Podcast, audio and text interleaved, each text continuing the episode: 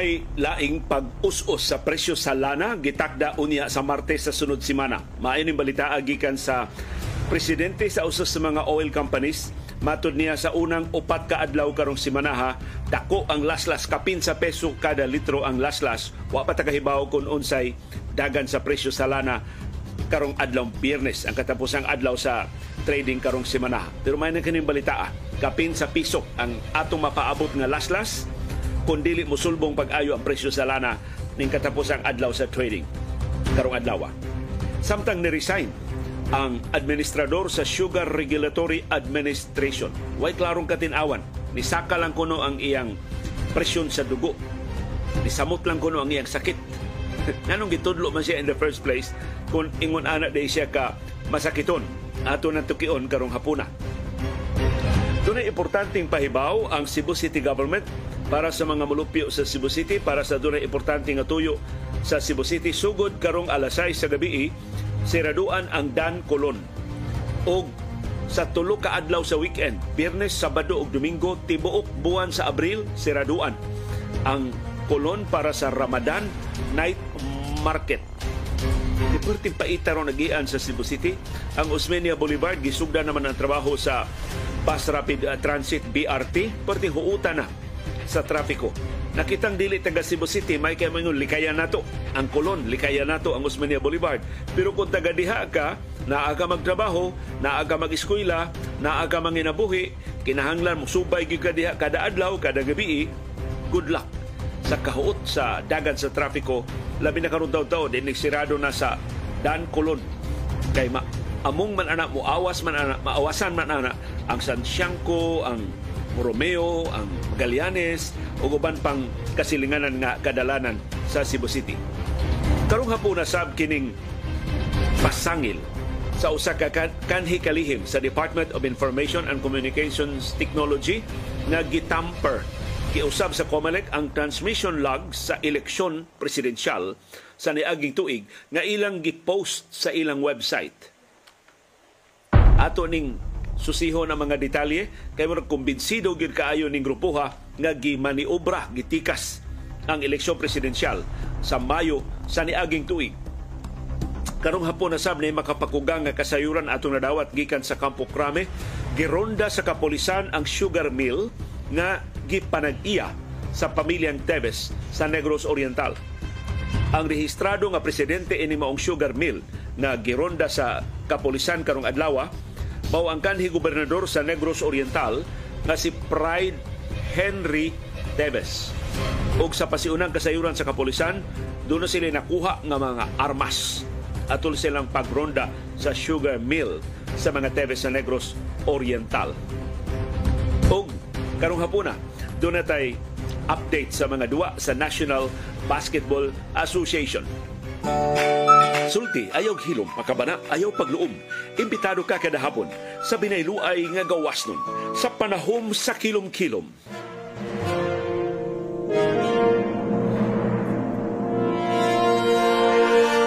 Live gikan diri sa Bukirang Barangay sa Kasili sa Konsolasyon, malipayong kilom-kilom kanatong tanan. Pasayloa lagom kaayong tan-aw ang atong video kay nagamit ra ko sa atong built-in nga kamera sa atong laptop na di na ko ganahan mo pahibaw ninyo sa akong sitwasyon kay perting daghanang nanawag nako nga ipada nila ang ilang webcam diri sa among Pinoyanan katiyali ko nung muarang-arang ang atong video. Di ko gusto mo dasig ana kay masaypan ta nga magpalaban bitaw unya kanang maikog ko hinaot makasabot mo nga maningkamot ko ako nga maarang-arang ang atong video, mangita ko og arang-arang nga kamera nga ikapuli kay ganin ang buntagod mao man ang akong kamera.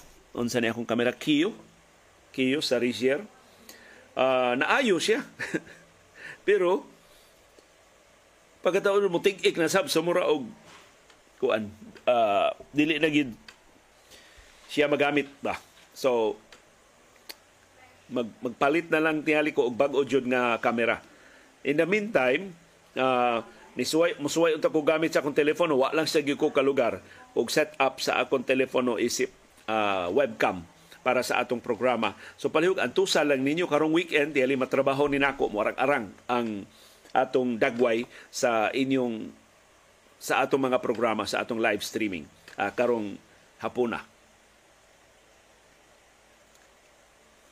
Kumusta man ang atong kahimtang sa panahon, ang syudad ug ang probinsya sa Subo perting alimuuta tibok adlaw karong adlaw, perting sigahas adlaw diri sa among Bukirang Barangay sa Kasili sa Konsolasyon karong orasa. Mausab ni ang kahimtang sa panahon sa tibuok Kabisayan, sa tibuok Mindanao, sa tibuok Metro Manila, sa tibuok Luzon, sa tibuok Pilipinas.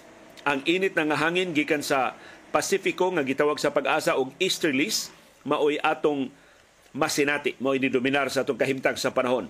Pero ang localized thunderstorms naghulga gihapon paghatag nato og patak-patak nga pag-uwan, pagpanugdog ug pagpangilat dinhi sa syudad ug sa probinsya sa Subo ug sa ubang bahin sa Pilipinas. Na kining importanteng notisya gikan sa Cebu City Government. Sugod karong alas 6 sa gabi, siraduan ang Dan Colon. Siraduan sabni sa mga adlong Sabado ug Domingo sa tibuok buwan sa Abril para sa Ramadan Night Market. Sa ato pa kada weekend, Friday, Saturday, Sunday, tibuok Abril, kay tibuok buwan man ni ang Ramadan, mag night market diha sa Colon, way pasudlon nga mga sakyanan. Hinaot dili na kaayo daghan ang mga sakyanan nga maapektuhan. Makahimo dayog adjustment ang Cebu City Transportation Office, pero dako kay ning kahasol. Labi na sa mga naa mag-eskwela, naa manrabaho sa Colon. Magbakta sila, aron pagpangita og kasakyan, di man makaagi diha ang mga naandan nga mga ruta sa mga sakyanan.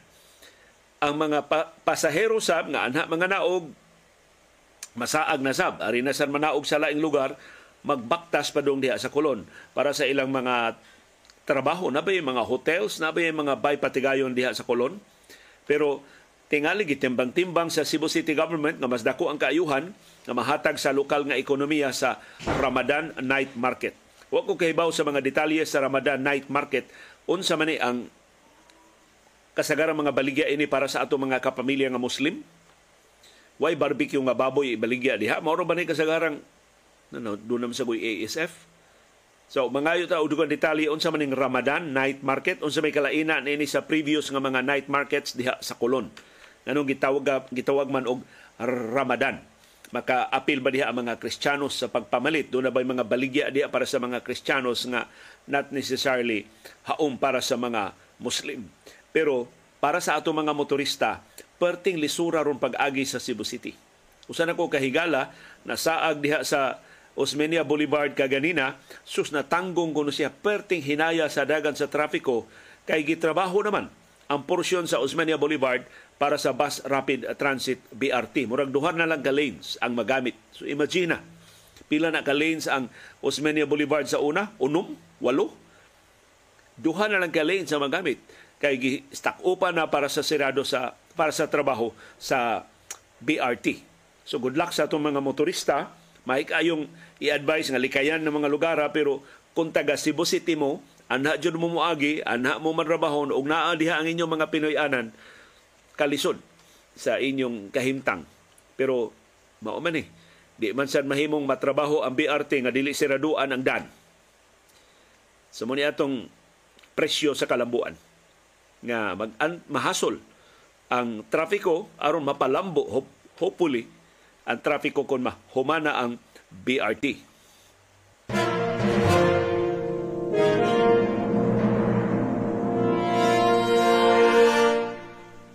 Ang maayong balita karong hapuna mao ang nag-ung-ung nga laing laslas sa presyo sa lana unya sa Martes sa sunod semana. Sigon sa presidente sa Uni Oil, kapin sa piso kada litro ang laslas kun dili lang mosulbong ang presyo sa lana katapusang adlaw sa trading. Kaya ang gibasihan ining iyang estimate mao ang unang upat ka adlaw sa trading karong semanaha. Ang hinungdan sa pag laslas sa presyo sa lana mao gihapon ang nahibilin nga epekto sa bank closure sa Estados Unidos o sa krisis sa bangko sa Switzerland kadtong Credit Suisse nga diriyot mahagba gipalit sa iyang mas dako nga karibal ang UBS sa Switzerland. Nikalma na karon ang merkado pero posibleng salin pa nis epekto kay perti dakoa mas tibugsok sa presyo sa lana sa niaging semana. So dunay kahigayonan wa na to matilok pagkuha ang benepisyo sa paglaslas sa presyo sa lana sa naging semana. Kay karon bayang semanaha ang first 3 days umento. Gahapon raman nilas dunay laslas sa presyo sa lana sa world market.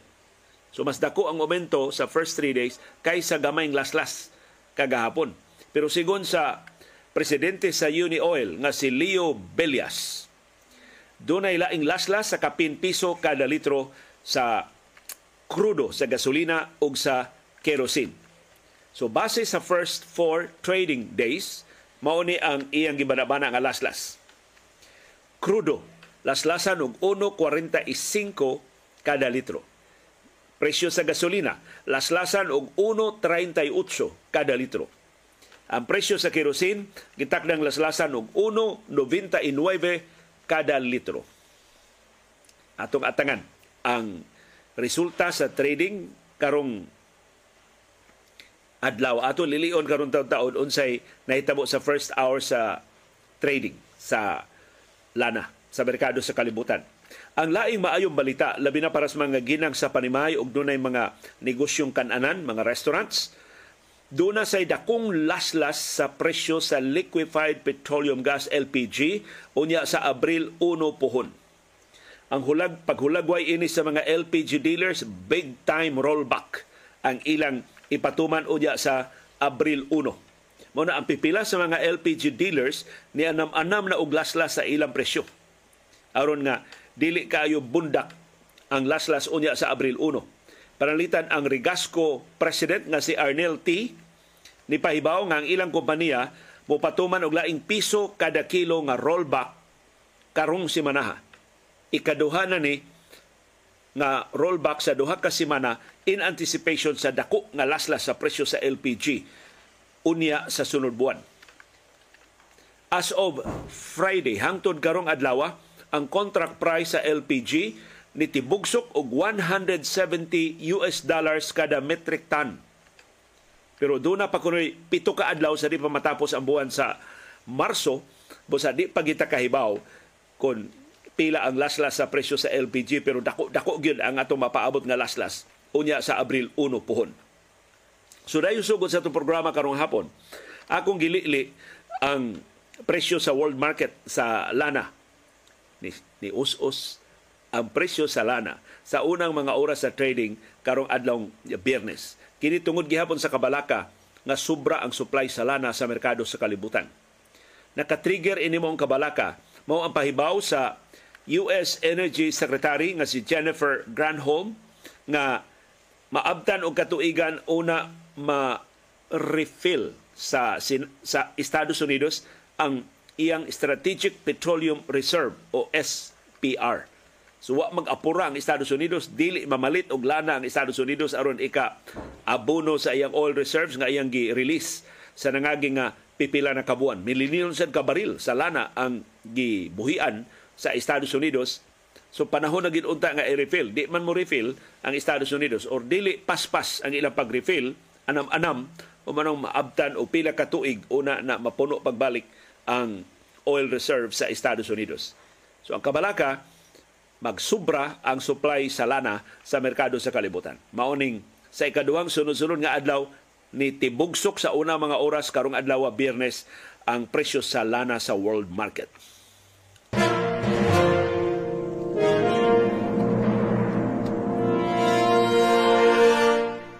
Gikonfirmar sa Malacañang ang resignasyon sa administrador sa Sugar Regulatory Administration nga si David John Tadeos Alba. Hagbay ra ni Alba gi hugon-hugon nga ni-resign. Karon pa gikonfirmar sa Malacañang. Si Alba ni pahibaw ni Executive Secretary Lucas Bersamin mahitungod siyang resignasyon gahapong adlaw Miyerkules. Matod sa Malacañang, si Bersamin ni suway pagkumbinser ni Alba nga di lang mo resign. Pero nipasabot si Alba nga nagkagrabe ang iyang health condition. So nagkagrabe ang iyang sakit. Nang kinahanglan na gid siya nga mobiya sa iyang pwesto isip administrador sa Sugar Regulatory Administration. Ang resignasyon ni Alba mo take effect unya pahinuon sa Abril 15. Aron dunay higayon si Presidente Ferdinand Marcos Jr. sa pagpangita sa iyang replacement diha sa SRA. Pero ang unang nakapahibaw o nakakonfirmar sa resignasyon ni Alba mao ang board member sa Sugar Regulatory Administration nga si Pablo Luis Ascona. Si Ascona nagrepresentar sa mga planters, sugar planters. Matod niya, gipahibaw ang resignasyon ni Alba atol sa ilang regular board meeting adtong Lunes. So Lunes pa karon semana nahibaw na ang SRA board sa resignasyon ni Alba. Matod ni Ascona, ang iyang nahibawan na si Alba na problema pag-ayo sa iyang high blood pressure. So nitaas pag-ayo ang presyon sa dugo. Mahimo man gud nang mag-maintenance. Mahimo man na makontrolar. Nila sa ka mag-abuso sa imong diet. Mapahuway lang sad ka og tarong. Amot unsay rason nganong naalarma kay si Alba sa iyang blood pressure. Matud ni Ascona nga atol sa ilang tigom tungod sa resignasyon ni Alba, ipasar sila og resolusyon nga ang tuto ka mga deputy administrators moasumer sa nakalilain nga mga trabaho sa administrador. Kaya I don't know, duty pa ba si Alba hangtod Abril 15 or sakit manggod niya ang iyang gipanaganan, tiyaling mo, pahuway na siya, o niya kinila lang tuto niya ka mga deputy administrators mo'y magtinabangay sa pagpuli sa iyang trabaho. Pero pangutana, nganong re-resign man si Alba? Tungod siyang high blood pressure? Wa ba di ining sakita 7 months ago dihang gitudlo siya ni Presidente Ferdinand Marcos Jr. diha sa SRA? O si Alba mo'y gihimong sacrificial lamb aron ma-distracta, malipat ang atong atensyon gikan sa expose ni Senador Risa Hontiveros sa Malacanang sponsored sugar smuggling na hangtod karon kapinasabuan human gipagawas ang expose, wa pagyud matubag sa Malacanang. Bugtong gipatubag gilaws tirong si Agriculture Senior Undersecretary Domingo Panganiban. Human siya nasupalpal, wa na gyud motingog si Panganiban. Wa motingog si Executive Secretary Lucas Bersamin, labaw nang wa motingog si Presidente Ferdinand Marcos Jr. Og I don't know unsay sabaw ron sa mga sakop sa media dinis ato sa Pilipinas. Wag yun ang ahas. Umananghid pa mo sa Malacanang. Una mo baka pangutana ni Presidente Marcos, tinuod ba na siya nagpasiugda ining sugar smuggling nga nasakpan ni Senador Risa Hontiveros?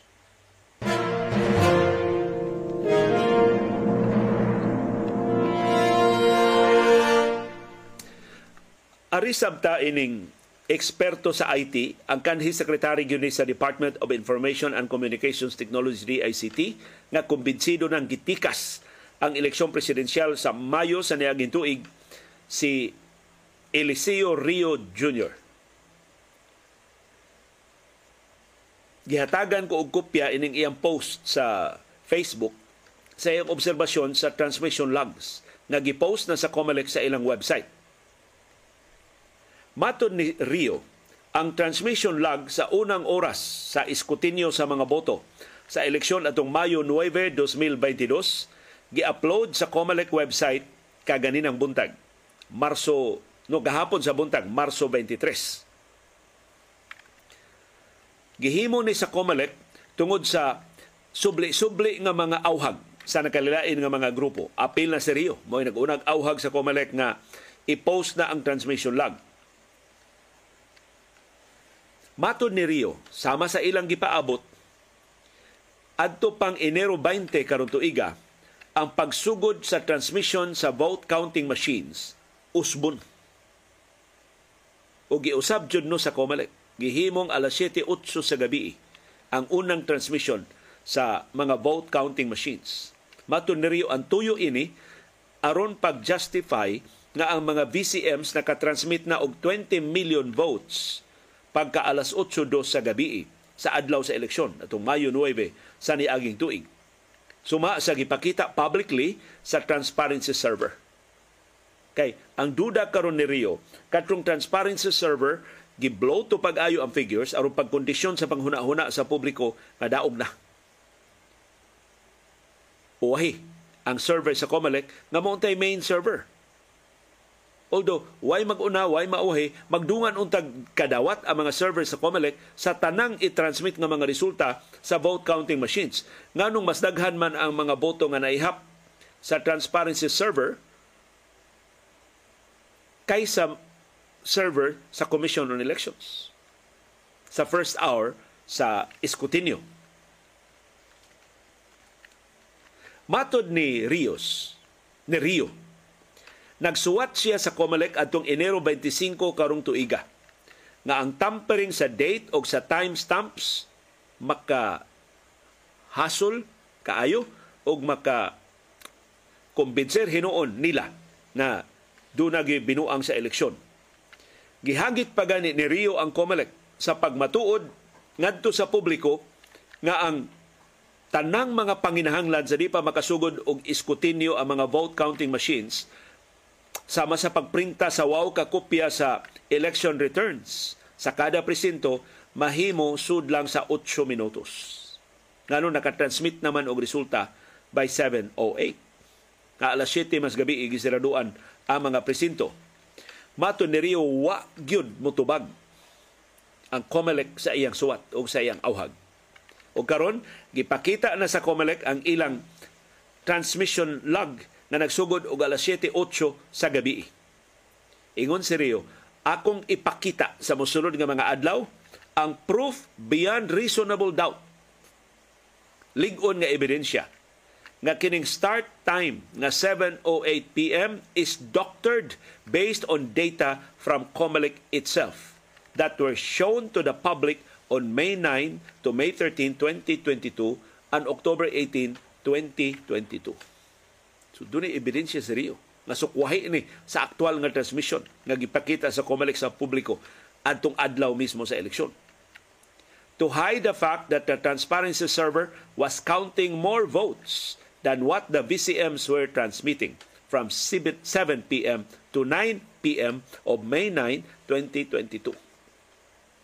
So ang transparency server bloated ang figures. Mas dako iyang numero kaysa aktual nga transmission sa mga vote counting machines. So mao to nga kahibudngan kayo ang kapaspas sa resulta sa eleksyon. So matod ni Rio, mind conditioning to. Pagpahibaw to sa publiko, daog na. Ay na lamang kayo mo pagkuti-kuti. Kaya na, layo na kay labaw. Dako na kay labaw. Layo na kay biya. Mato ni Rio, magpaabot sab siya sa tubag sa mga kompanya sa telepono. Sa sugo sa Supreme Court, pagkomentaryo siyang petisyon, pagpreserbar sa ilang transmission logs. Mato ni Rio, iyang gihangyo ang mga telcos sa pag-delete sa ilang transmission logs, isip pagpadayag sa ilang paghigugma sa nasod.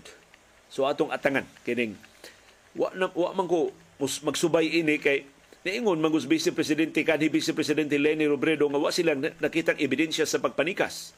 Pero kini si Eliseo Rio Jr. tinudlo niha ni kanhi Presidente Rodrigo Duterte, kanhi opisyal ni sa militar, dako ning opisyal sa Armadong Kusog. So wa pa siya mo retire, pero tinuuray gini siya nga eksperto sa IT. Mo nang siya karon may nahimong simbolo sa padayon nga pagkustyon sa kamakianayon sa kaligdong sa kamatinud-anon sa resulta sa eleksyon presidensyal atong Mayo 9 sa niaging tuig 2022.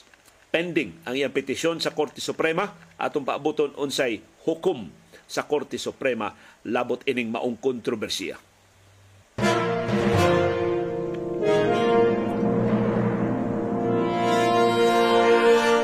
Samtang ang makapakugang nga balita padayong sugod sa itong programa karong hapon mao ang pagkonfirmar sa Campo Crame nga gironda sa kapulisan ang sugar mill nga gipanag-iya sa pamilyang Teves diha sa Negros Oriental.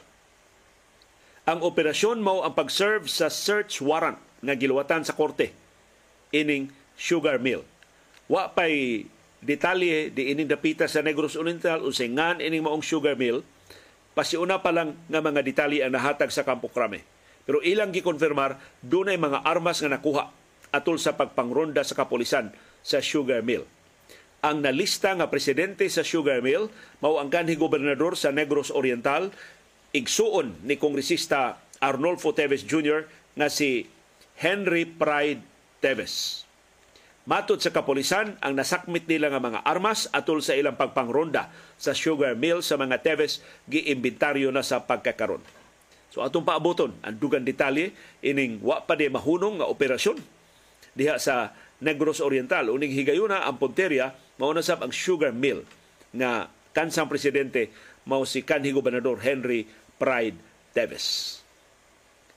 Sa iyang bahin, ang mayor sa Pamplona sa Negros Oriental nga si ang byuda ni Gobernador Roel Degamo nga si Mayor Janice Degamo ni pasangil nga 30 ka mga tao ang gipatay sa grupo sa kampo ni Kongresista Arnolfo Teves Jr. Gibutyag ni Mayor Janice Degamo kini makapakugang nga kasayuran atol sa interview sa ABS-CBN News Channel karong adlaw. Matod ni Mayor Janice Degamo, ang kampo ni Kongresista Arnolfo Teves Jr. mo patay o mo kulata o mo hasik ni bisan kinsa nga mo balibad sa pagbalhin sa ilang political loyalty ngadto sa mga Teves. Ingon si Mayor Janice Degamo kaniadto pa nga nagreklamo sila ining grabeng pinatianay diha sa Negros Oriental. Gani ang iyang namatay nga bana nga si Roel Degamo, si Gobernador Roel Degamo, ni auhag sa Senado pag-imbestigar sa sunod-sunod nga patay diya sa Negros Oriental. Pero saon taman, wa man tagda sa Senado kay ang tendency gusto nga Manila basta mahitabo sa probinsya, way lami. Ang Manila ra gyud maoy importante para nila. Gawas ini karon nga bangis kay ang pagpatay ni Gobernador Roel Degamo ang atensyon sa national government ni sa Negros Oriental. Matod ni Mayor Janice Degamo ang ayan nga imbestigahon gyud sa Senado ang sunod-sunod nga patay diya sa Negros Oriental kay gawas nga gipasyugdahan sa mga Teves dunay apil nga mga pulis. So mao di ay nga girilibuhan ang tanang pulis sa Negros Oriental kay duna noy mga pulis gigamit sa mga Teves pagpatay sa ilang politikanhon nga mga kaatbang diha sa Negros Oriental.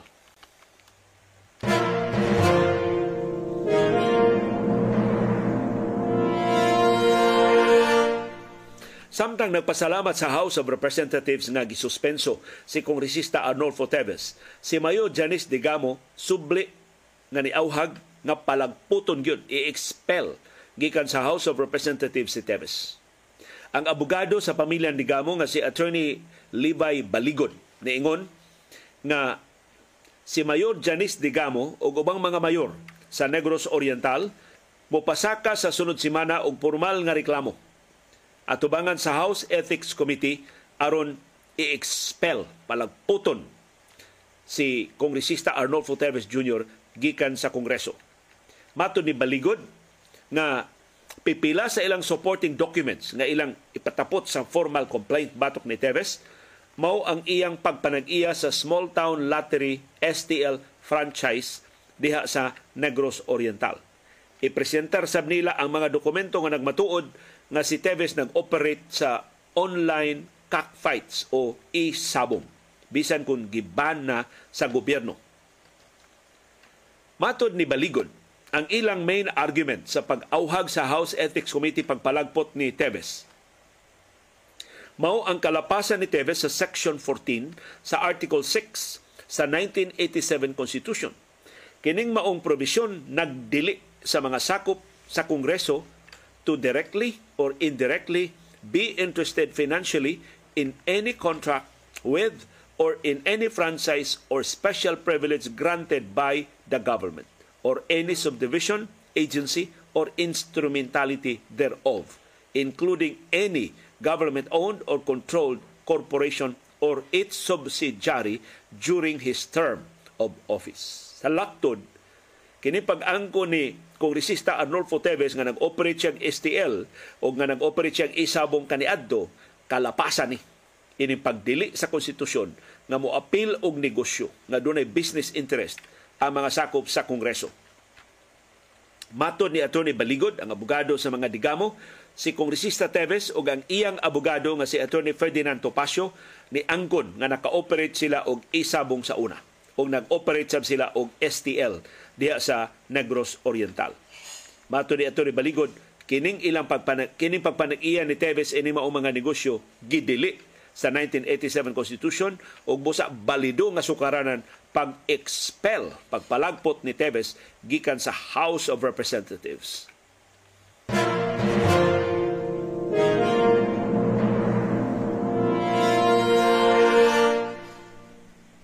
Samtang gitubag dayon sa Estados Unidos ang pangangkon sa China nga ilang gipalayas gikan sa South China Sea ang usa sa mga warship sa Estados Unidos. Matod sa US government, dili tinuod ang pangangkon sa China na ilang gipalayas ang American-guided missile destroyer sa pagpatrolya diha sa South China Sea. Ang 7th Fleet sa US Navy na niya magbase sa Asia o sa Pasifiko niluwat og formal nga pamahayag pagpanghimakak sa pangangkon sa Southern Theater Command sa China. Nangangkon magud ang China nga ilang napalayas ang USS Milius gikan sa ilang teritoryo sa Paracel Islands diha sa South China Sea. Matod sa US 7th Fleet, dakong bakak kining maong pangangkon sa China. Mao niya pamahayag sa US 7th Fleet. USS Milius is conducting routine operations in the South China Sea and was not expelled. So nagpatrolya ang USS Milius. Why nibabag niya? Why nakabadlong niya? Ug wa siya mohunong sa iyang pagpatrolya sa South China Sea. Padayon ang 7th Fleet sa Estados Unidos. The United States will continue to fly, sail, and operate wherever international law allows. Kaya baruganan gyud sa Estados Unidos kanang South China Sea kalibutano na nga kadagatan, international waters na. Mahimo ra gyud nga patrolyahan sa Estados Unidos uno bisan kinsang nasod.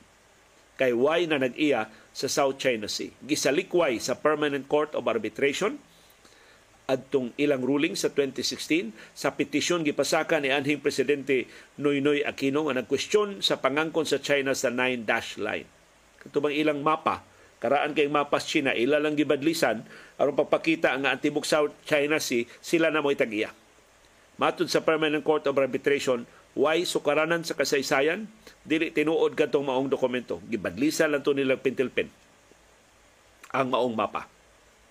Wa maapil ang West Philippine Sea sa original na gipanag-iya sa China diha sa South China Sea. So, wa na ipasayloay. Usually, muhilom ramanta ni sila sa ilang mga salida diha sa West Philippine Sea. Karon wa na. Ang China, nibuyag na rin sa Estados Unidos publicly. Ang Estados Unidos, nitawag nga bakakon ang China publicly. Pero wa paghihapon ta makahibaw kung madayon ba to ang joint nga patrolya tali sa Pilipinas, sa Estados Unidos, sa Australia, sa Britanya, sa Canada, sa Japan, sa South Korea o sa ubang kanasuran na interesado na magpabiling gawas nun ang pagsudgawas sa mga barko na nagkarga sa mga produkto sa negosyo din sa Asia o sa Pasifiko o sa ubang bahin sa kalibutan.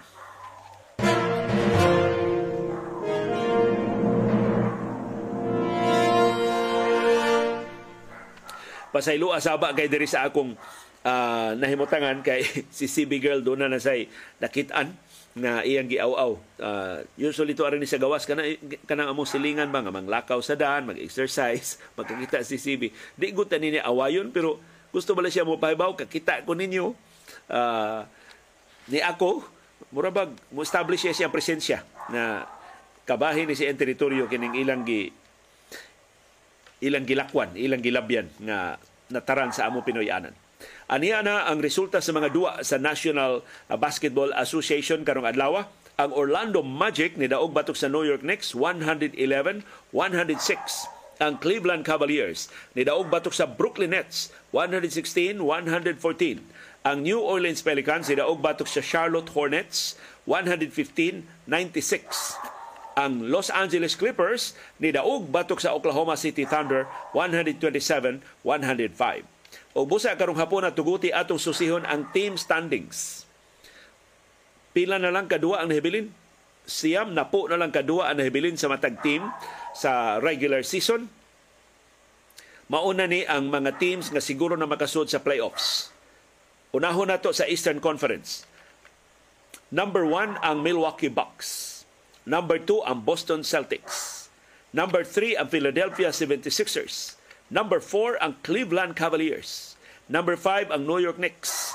Number 6 ang Miami Heat. Number 7 ang Brooklyn Nets. O number 8 ang Atlanta Hawks.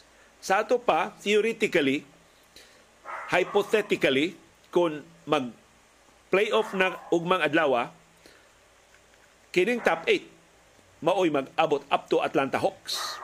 Ang Atlanta Hawks may makigsangka sa Milwaukee Bucks nga may number 1. Ang number 2 nga Boston Celtics makigsangka sa number 7 ang Brooklyn Nets. So more rematch ni sa first round sa playoffs last year. Ang number 6 nga Miami Heat makigsangka sa number 3 nga Philadelphia 76ers.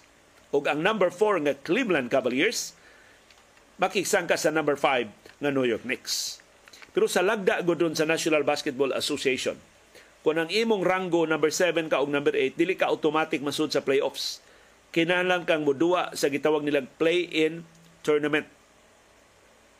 So ang number 7, makigsangka sa number 8. Ang number 9, makigsangka sa number 10. Kaysa yung number 9, Toronto Raptors. Ang number 10, ang Chicago Bulls. So ang mudaog sa number 7 o number 8, mao'y mahimong number 7. Ang mapildi, mao'y musangka sa nidaog sa number 9 o sa number 10. Kung ang mudaogan ang sangka, mao'y mahimong number 8. So, muna'y play-in tournament. Wa na'y kahigayunan nga makasud sa playoffs kung mag-playoff na ugma ang number 11, ang Indiana Pacers, ang number 12, Washington Wizards, ang number 13, Orlando Magic, ang number 14, na Charlotte Hornets, ang team ni Michael Jordan, tak-tak na sab. Og ang number 15, mo'y iwit ang Detroit Pistons. Arita sa Western Conference, unsa man ang team standings. Number 1, Denver Nuggets. Number 2, Memphis Grizzlies. Balik na rabas John Morant. Number 3, Sacramento Kings. Number 4, Phoenix Suns. Number 5, Los Angeles Clippers. Nidaog ang Clippers ganina. Number 6, ang Golden State Warriors. So ang Warriors siguro na nga masud sa playoffs. Kana kundi sila muusos sa nahibilin nila nga mga dua. Kay guaranteed man nga automatic man ka masud sa playoffs kung number 6 ka.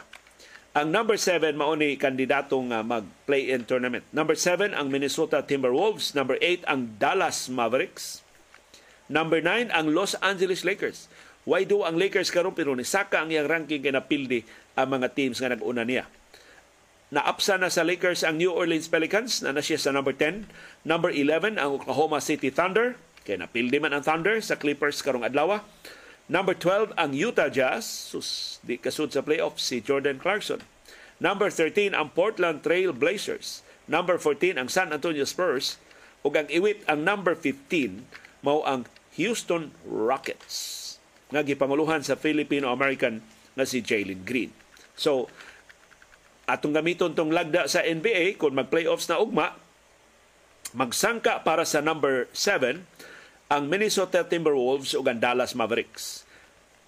Magsangka sab ang number 9 o number 10, ang Los Angeles Lakers o ang New Orleans Pelicans. Kinsay mudaog sa number 7 o 8, mao'y makigsangka sa mudaog. Kinsay mudaog sa number 7 o 8, mao'y automatic mahimong number 7. Ang mapildi, makigsangka sa mudaog sa number 9 o 10. So mao ni ang Los Angeles Lakers o ang New Orleans Pelicans. Nagkasalamat sa inyong padayon nga interes. Nagkasalamat sa inyong paningkamot pagsabot sa mga kahulugan sa labing mahinungdanong ng mga panghitabo sa atong palibot. Labaw sa tanan, nagkasalamat sa inyong paghahin o panahon, paggasto o kwarta, pagpalit o internet data, paghupot o ganli agwanta, aron pagtultol ng atong bagong plataforma, o aron paglitli na ining kabos o dili takos nga panahon sa kilom-kilom.